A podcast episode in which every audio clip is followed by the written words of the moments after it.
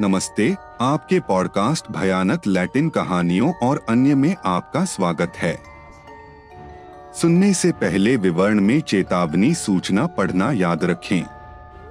रुकें और जारी रखें। छद्म नाम जाविदेमरिया पाँच दशमलव एक द्वारा साझा किया गया। मैं कॉडोबा, अर्जेंटीना से हूँ। मैं सांता यूफेमिया नामक एक छोटे शहर में रहता हूँ। ये कहानी जो मैं बताने जा रहा हूँ, वो 2014 की है। मैं अपनी बहन के घर पर रहकर पढ़ाई कर रहा था, क्योंकि वह मेरी मदद करती थी। एक दिन वह काम पर चली गई और मुझे अकेला छोड़ गई। मैं रसोई में पढ़ रही थी और लिविंग रूम में जाने के लिए मुझे बाहर जाना पड़ा। जब मैंने पढ़ाई खम कर ली तो मैं अपना सामान छोड़ने और घर जाने के लिए लिविंग रूम में चला गया। जब मैं अंदर गया और लाइट चालू करने के लिए सीधे दूसरी तरफ़ चला गया, जब मैं पहुँचा तो मैंने नीचे जो स्विच देखा वह एक फूल के बर्तन के बगल में था। मैंने स्पष्ट रूप से देखा कि यह लंबे बालों वाली एक योगिनी थी। वह लगभग 35 सेंटीमीटर लंबा था और उसकी आँखें बाहर से परावर्तित रोशनी से चमकदार थी। मैं लाइट जलाने के लिए दौड़ी और मैंने देखा कि वह बाथरूम की ओर भागा। उसी वक्त मुझे एक कप गिरने की आवाज़ सुनाई दी। मुझे नहीं पता कि आवाज़ कहाँ से आई, लेकिन मेरी सीटी ने मुझे घर भागने पर मजबूर कर दिया। छद्म नाम एस के सोहनांडिस तीन द्वारा साझा किया गया। मैं जमोरा मिचोआकेन से हूँ और मेरे दादा एरियो में रहते हैं। उन्होंने मुझे एक चाचा के बारे में एक कहानी सुनाई जो भूखंडों की देखभाल करते थे, जिसमें वह किनारों पर नोपेल लगाते थे। एक दिन मेरे चाचा डैनियल रॉडनी ने इन कैक्टस पेड़ों के ऊपर एक चुड़ैल देखी। जब उसने उसे देखा तो वह घुटने टेक कर प्रार्थना करने लगा। सूरज के अंत में सिर और यह पाया गया। और फिर जब उसने नीचे देखा तो उसे उसके घुटनों पर गुलाबों का एक गुलदस्ता दिखाई दिया। हताश होकर उसने इसे चुड़ैल पर फेंक दिया और उसके दिल पर चोट लगी। अगले दिन उसे कैक्टस के किनारे केवल पुराने चिथड़े मिले। इस कहानी के मूल में मेरे दादाजी कहते हैं कि जब आपको डंठल लगे तो अपनी छत पर पक्षियों का दाना फेंक दें। किसी कारण से एक चुड़ैल एक एक करके पक्षियों के बीज के टुकड़े उठा रही है। वे इसे चोदते हैं, वे इसे पूरी रात करते हैं। यह ऐसा है, मानो उन्हें यह सब ज़बरदस्ती करना पड़ा हो। यहाँ तक कि दिन भी हो जाता है अन्यथा वे मर जाते हैं। भगवान का शुक्र है कि मुझे ऐसा नहीं करना पड़ा। छद्म नाम मोरालिस मोरालिस द्वारा साझा किया गया। चार सात दशमलव तीन। दो महीने के लिए और मैं एक लड़की के साथ हो गया। यह कहा जाना चाहिए कि मैंने सदैव मृत्यु का आदर किया है। यद्यपि मैं इसे अधिक महत्व भी नहीं देता। मैं यह नहीं कह रहा हूँ कि मैं उस पर विश्वास नहीं करता, लेकिन मैं कभी उसकी पूजा नहीं करूँगा। संक्षेप में, जब मैं उसके साथ था, मैंने उसे लाल मौत का एक चित्र दिया, क्योंकि वे कहते हैं कि इसका मतलब प्यार है, जिससे वह काफ़ी खुश हुई। जैसे जैसे समय बीतता गया, हमारा रिश्ता खत्म हो गया। यानी हम अलग हो गए और वह किसी दूसरे लड़के के साथ रहने लगी। यहाँ तक कि उसने रेड डेथ को छोड़कर उन सभी चीज़ों को भी जलाना शुरू कर दिया जो मैंने उसे दी थी। एक दिन मैं उसके घर गया और उससे मांगा। मैंने उसे तोड़ दिया। वह दो टुकड़ों में टूट गया, इसलिए मैंने उसका ऊपरी भाग ले लिया। इसके बाद मैं अपने घर चला गया। रास्ते में मैंने सब कुछ कोसा और उससे कहा कि उसने मुझे विफल कर दिया है। फिर मैं घर आया और उसे रख दिया। चूँकि मैं अलग हो गया हूँ और मेक्सिको सिटी में मेरी एक बेटी है जो मुझसे मिलने आती है, मुझे पता था कि ये अगस्त की छुट्टियाँ आएँगी, इसलिए मैंने उसे स्थानांतरित करने का फैसला किया। जब मैं यह देखने गया कि उसने इसे कहाँ छिपाया है तो मुझे आश्चर्य हुआ कि यह उसके छिपने के स्थान पर नहीं था उस दिन से मैंने सुना जैसे छत पर कुछ चल रहा है, यहाँ तक कि मेरे कमरे के अंदर भी चीज़ें मुझ पर फेंकी जा रही थीं। सच तो यह है कि पिछले दिनों जब मैं मंदिर गया था, तब से मुझे डर नहीं लगता इसलिए मेरे साथ जो हो रहा है, उसका सामना करने का साहस मुझमें है। मैंने इस प्रकार की असाधारण घटनाओं के सामने अपना ख्याल कैसे रखना है, इसके बारे में कई बातें सीखी। आजकल भी मेरे साथ चीज़ें होती रहती हैं। जब भी मेरे साथ कुछ होने वाला होता है तो मेरे रोंगटे खड़े हो जाते हैं। यह ऐसा है जैसे किसी ने मुझे किसी बुरी चीज़ के बारे में चेतावनी दी हो। थोड़ी देर बाद मुझे आवाज़ें सुनाई देने लगती हैं, चीज़ें छूटने लगती हैं, लेकिन मैं बस प्रार्थना करना शुरू कर देता हूँ और सब कुछ शांत हो जाता है। मेरी कहानी सुनने के लिए आपका बहुत बहुत धन्यवाद। छद्म नाम ब्रांदान के टनो सात दशमलव चार द्वारा साझा किया गया। मेरी असाधारण घटना या मुकुट। कल रात जब मैं थक कर गिर गया तो मैं घर में अकेला था। इसलिए मैंने खुद को अपने कमरे में बंद कर लिया और आधी रात के करीब सो गया। मैंने दरवाज़ा खुलने की आवाज़ सुनी और जिस व्यक्ति को पहले मैंने सोचा था कि वह मेरे पिता हैं, वह अंदर आया चूँकि अंधेरे में उसका हुलिया वैसा ही था, इसलिए मैंने इसे ज़्यादा महत्व नहीं दिया। लेकिन ये काफ़ी देर तक एक कोने में पड़ा रहा। मुझे महसूस हुआ कि उसकी नज़र मुझ पर है। फिर वह मेरे बिस्तर के पास आया और मैं बैठ गया और मैं उसे ठीक से नहीं देख सका और मैंने आश्चर्यचकित होकर उससे पूछा, पिताजी लेकिन उस बात ने मुझे भयानक आवाज़ में उत्तर देते हुए कहा कि मैं तुम्हारा पिता नहीं हूँ। मैं डर के मारे स्तब्ध हो गया और चिल्ला नहीं सका। मुझे इतना थकान महसूस हुई कि मैं सो गया। तब से वह चीज़ मुझ पर आने लगी और हर रात मुझे महसूस हुआ कि वह कैसे मेरे कमरे से होकर आती है और मुझे मोटे तौर पर सहलाती है। जब मैंने अपने कमरे को आशीर्वाद दिया और अपने दरवाजे पर ईसा मसीह की तस्वीर लगाई तो सब कुछ बेहतर हो गया। लेकिन मुझे कभी नहीं पता था कि वह कौन था या वह चीज़ क्या थी।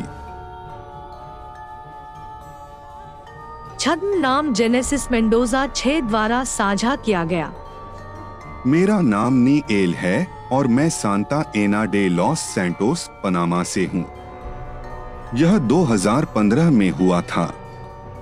हम अपने घर के पास फुटबॉल खेल रहे थे। मेरा भाई 9 साल का था। मेरा चचेरा भाई 11 साल का था और मैं 17 साल का था। जब अचानक मेरे चचेरे भाई मैनुअल ने एक गेंद को लगभग 15 मीटर दूर एक घर में फेंक दिया। मेरा छोटा भाई मैनुअल गेंद लेने गया और बाढ़ पर चढ़ गया। वह वहीं पहुँचा जहाँ वह था और उस क्षण मेरे चचेरे भाई ने कुछ ऐसा देखा जिसे हम कभी नहीं भूलेंगे। वह एक ऐसा व्यक्ति था जो दो मीटर लंबा हो सकता था और उसने पूरे सफ़ेद कपड़े पहने हुए थे। उस समय वह आदमी, यदि आप उसे ऐसा कह सकते हैं, मेरे भाई के पास इस तरह आना शुरू हुआ, मानो उसे पकड़ना चाहता हो।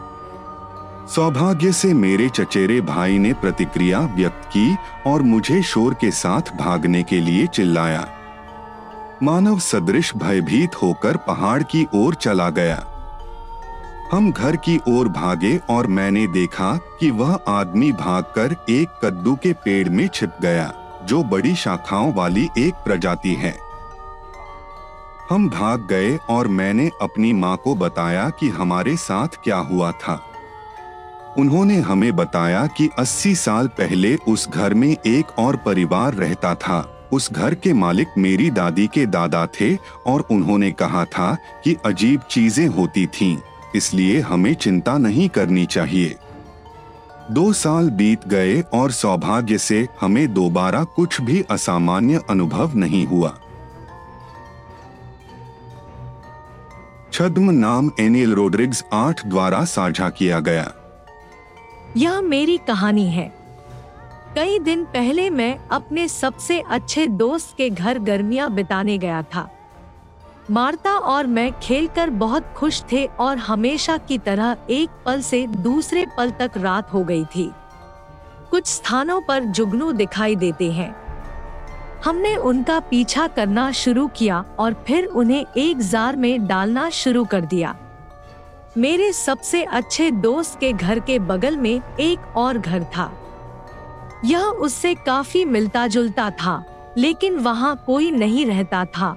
उसका वहाँ होना मुझे कभी भी अजीब नहीं लगा। पीछे एक दरवाज़ा और एक मेज के साथ दो कुर्सियाँ थी जो मेरे सबसे अच्छे दोस्त के घर के सामने थी। जुगनू का पीछा करते करते हमें पता ही नहीं चला कि वे सब फुदकते हुए उस घर में घुस आए हैं। हमने चुपचाप प्रवेश करने का फैसला किया ताकि न तो उसके माता पिता और न ही कोई अन्य पड़ोसी हमें देख सके। हम जल्दी से बाढ़ पार कर गए। जब हम पहले से ही आँगन में थे तो हमने सावधानी से जुगनुओं का पीछा करना शुरू कर दिया, क्योंकि घर पूरी तरह से अंधेरे में था। एकमात्र चीज़ जो उन्होंने रोशन की वह थी स्ट्रीट लाइटें। चूँकि हम इतने सफल नहीं थे, इसलिए हमने वापस लौटने का फैसला किया। लेकिन जब हम निकले तो ऐसा लगा जैसे कोई हमें देख रहा है। हालाँकि मैंने इस पर ज़्यादा ध्यान नहीं देने की कोशिश की। जब हम अपने सबसे अच्छे दोस्त के घर के बाहर गलियारे से गुजर रहे थे तो मेरी नज़र पिछले दरवाजे की ओर पड़ी। मैं वहाँ रुका और मैंने एक वृद्ध व्यक्ति को सफ़ेद स्वेटशर्ट पहने हुए देखा। उसके बाल नहीं थे और उसने मोजे और अंडरवियर जैसा कुछ पहना हुआ था। वह आदमी दरवाज़ा खोलने की कोशिश कर रहा था और मैंने जो कुछ देखा था उसके बारे में मैंने व्यावहारिक रूप से मार्टा को सूचित किया। जब हम उसके पिता से कहते हैं तो हम उसे बताने में संकोच नहीं करते। वह एक टॉर्च लाया और दरवाजे पर रोशनी डाली, लेकिन वहाँ कोई नहीं था। यह देखते हुए उसके पिता ने हमें बताया कि उस घर के मालिक की मृत्यु हो गई थी। वह घर अब उनकी बेटियों का है, लेकिन वह घर कुछ समय से खाली था। यह सोल्टिलो मोन्टेरी की ओर जाने वाले राजमार्ग पर हुआ। हम पूरे परिवार के साथ यात्रा कर रहे थे। लेकिन जब हम सिर्फ़ 10 किलोमीटर ही चले थे तो हमें हँसी की आवाज़ सुनाई दी। यह बेहद ठंडा था। मेरे पिता ने हमसे पूछा कि क्या हमने इसे सुना है, और हम सभी ने हाँ में उत्तर दिया। उसी वक्त मेरी बहन को झाड़ियों से एक परछाई दिखी।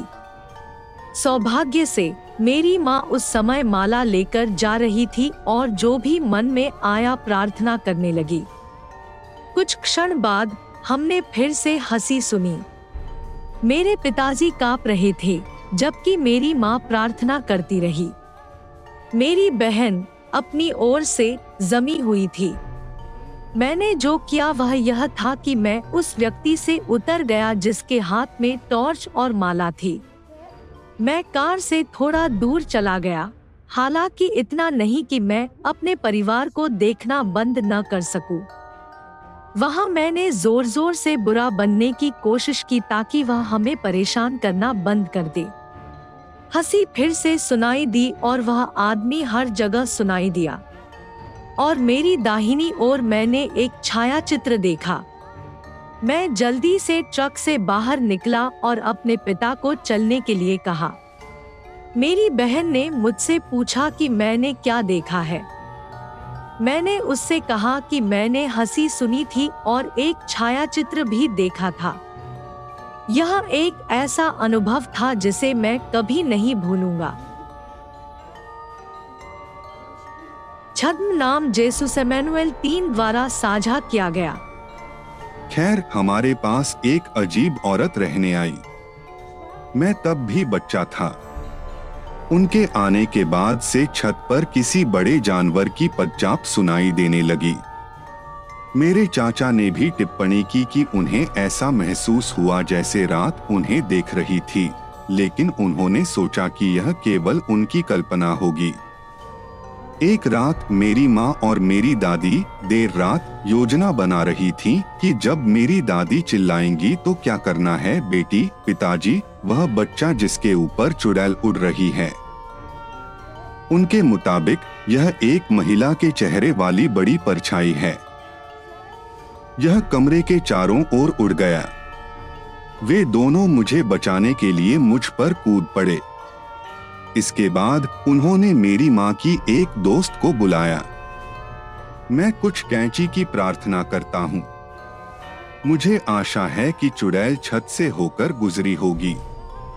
उसने उन्हें एक क्रॉस के आकार में रखा और जब उसने पदचाप सुनी तो उसने उन्हें छत पर कीलों से ठोक दिया, जिसके बाद एक मरते हुए जानवर की चीख सुनाई दी। कुछ प्रार्थनाओं के बाद सब कुछ रुक गया। अगले दिन वे मेरे पड़ोसी को उसके पेट में घाव के साथ एंबुलेंस में ले गए। छत से कैंची गिरने तक वह अस्पताल में ही रही। इसके बाद घटनाएँ दोहराई गईं। इससे तंग आकर मेरी माँ ने सेंट माइकल महादूत का आह्वान किया और इसके कारण डायन उस पर हमला नहीं कर पाई। हमें परेशान करो। पड़ोसी से पता चला कि वह चली गई है। सौभाग्य से हमने उससे दोबारा कभी नहीं सुना। छद्म नाम सुसिरा मिरेज आठ दशमलव दो या दस द्वारा साझा किया गया। मैं अपनी माँ के साथ हुआ एक अनुभव साझा करना चाहूँगा। मेरे और मेरे भाइयों के जन्म से पहले ही समय बीत गया। उसने मुझे बताया कि मैरिसोल नाम की उसकी एक दोस्त थी। दोस्त से ज़्यादा वे बहनों की तरह थी और एक दोपहर वह बीमार होने लगी और उसके माता पिता उसे अस्पताल ले गए। दुर्भाग्य से उन्हें कैंसर का पता चला और यह बहुत उन्नत अवस्था में था। उनके माता पिता कुछ और नहीं करना चाहते थे, इसलिए उन्होंने समय बीतने दिया। जैसे जैसे महीने बीतते गए, वह और भी बदतर होती गई। मेरी माँ हर दिन उससे मिलने जाती थी और कहती थी कि वह बहुत पीली दिखती थी, लगभग एक भूत की तरह, पहले से ही बेजान। एक रात मेरे दादा दादी को एक फ़ोन आया जो मेरी माँ के लिए विनाशकारी था, क्योंकि उन्हें बताया गया था कि उनकी दोस्त फिर से अस्पताल में है। डॉक्टरों ने भविष्यवाणी की कि वह उस रात जीवित नहीं बचेगा। वह गया और आँखों में आँसू लेकर कमरे में दाखिल हुआ। मैरिसोल ने उससे कहा कि वह न रोए, कि वह ठीक हो जाएगी और उसे अब और कष्ट नहीं सहना पड़ेगा। इससे कोई फ़र्क नहीं पड़ता कि वह कहा था या वह कहा गया था, कि वह हमेशा मेरी माँ के करीब रहने वाली थी। उसने आँखों में आँसू भरकर उससे वादा करवाया कि वह हमेशा खुश रहने की कोशिश करेगा। एक तथ्य प्रस्तुत करने का समय आ गया है। मृत। मैरिसोल की मृत्यु के दो महीने बाद मेरी माँ को अपने आसपास किसी की मौजूदगी का एहसास होने लगा। उन्होंने मुझे यह भी बताया कि एक रात जब वह सड़क पर थे, लगभग ग्यारह बजकर तीस मिनट बजे उन्होंने सड़क पर कुछ रोशनी देखी। वे दोनों लेन में चकों की रोशनी थे। मेरे पिता ने पहिया घुमाया और उन्हें एक गहरी खाई में गिरा दिया। ज़बरदस्त झटके के बाद मैं अभी भी अर्ध बेहोश था, लेकिन मेरी माँ ने एक आवाज़ सुनी जो उससे कह रही थी, उठो, डरो मत। सब कुछ ठीक हो जाएगा। मदद पहले से ही रास्ते में है। एक मिनट भी नहीं बीता और पैरामेडिक्स आ गए। वे यह नहीं बता सके कि वे जीवित कैसे बाहर आए। कार पूरी तरह से नष्ट हो गई थी। मेरी माँ कहती है कि यह उसकी दोस्त थी जिसने उसे उस रात बचाया था और वह मरने तक हमेशा उसके साथ रहेगी। जिस दिन वे आखिरकार फिर से एक साथ होंगे।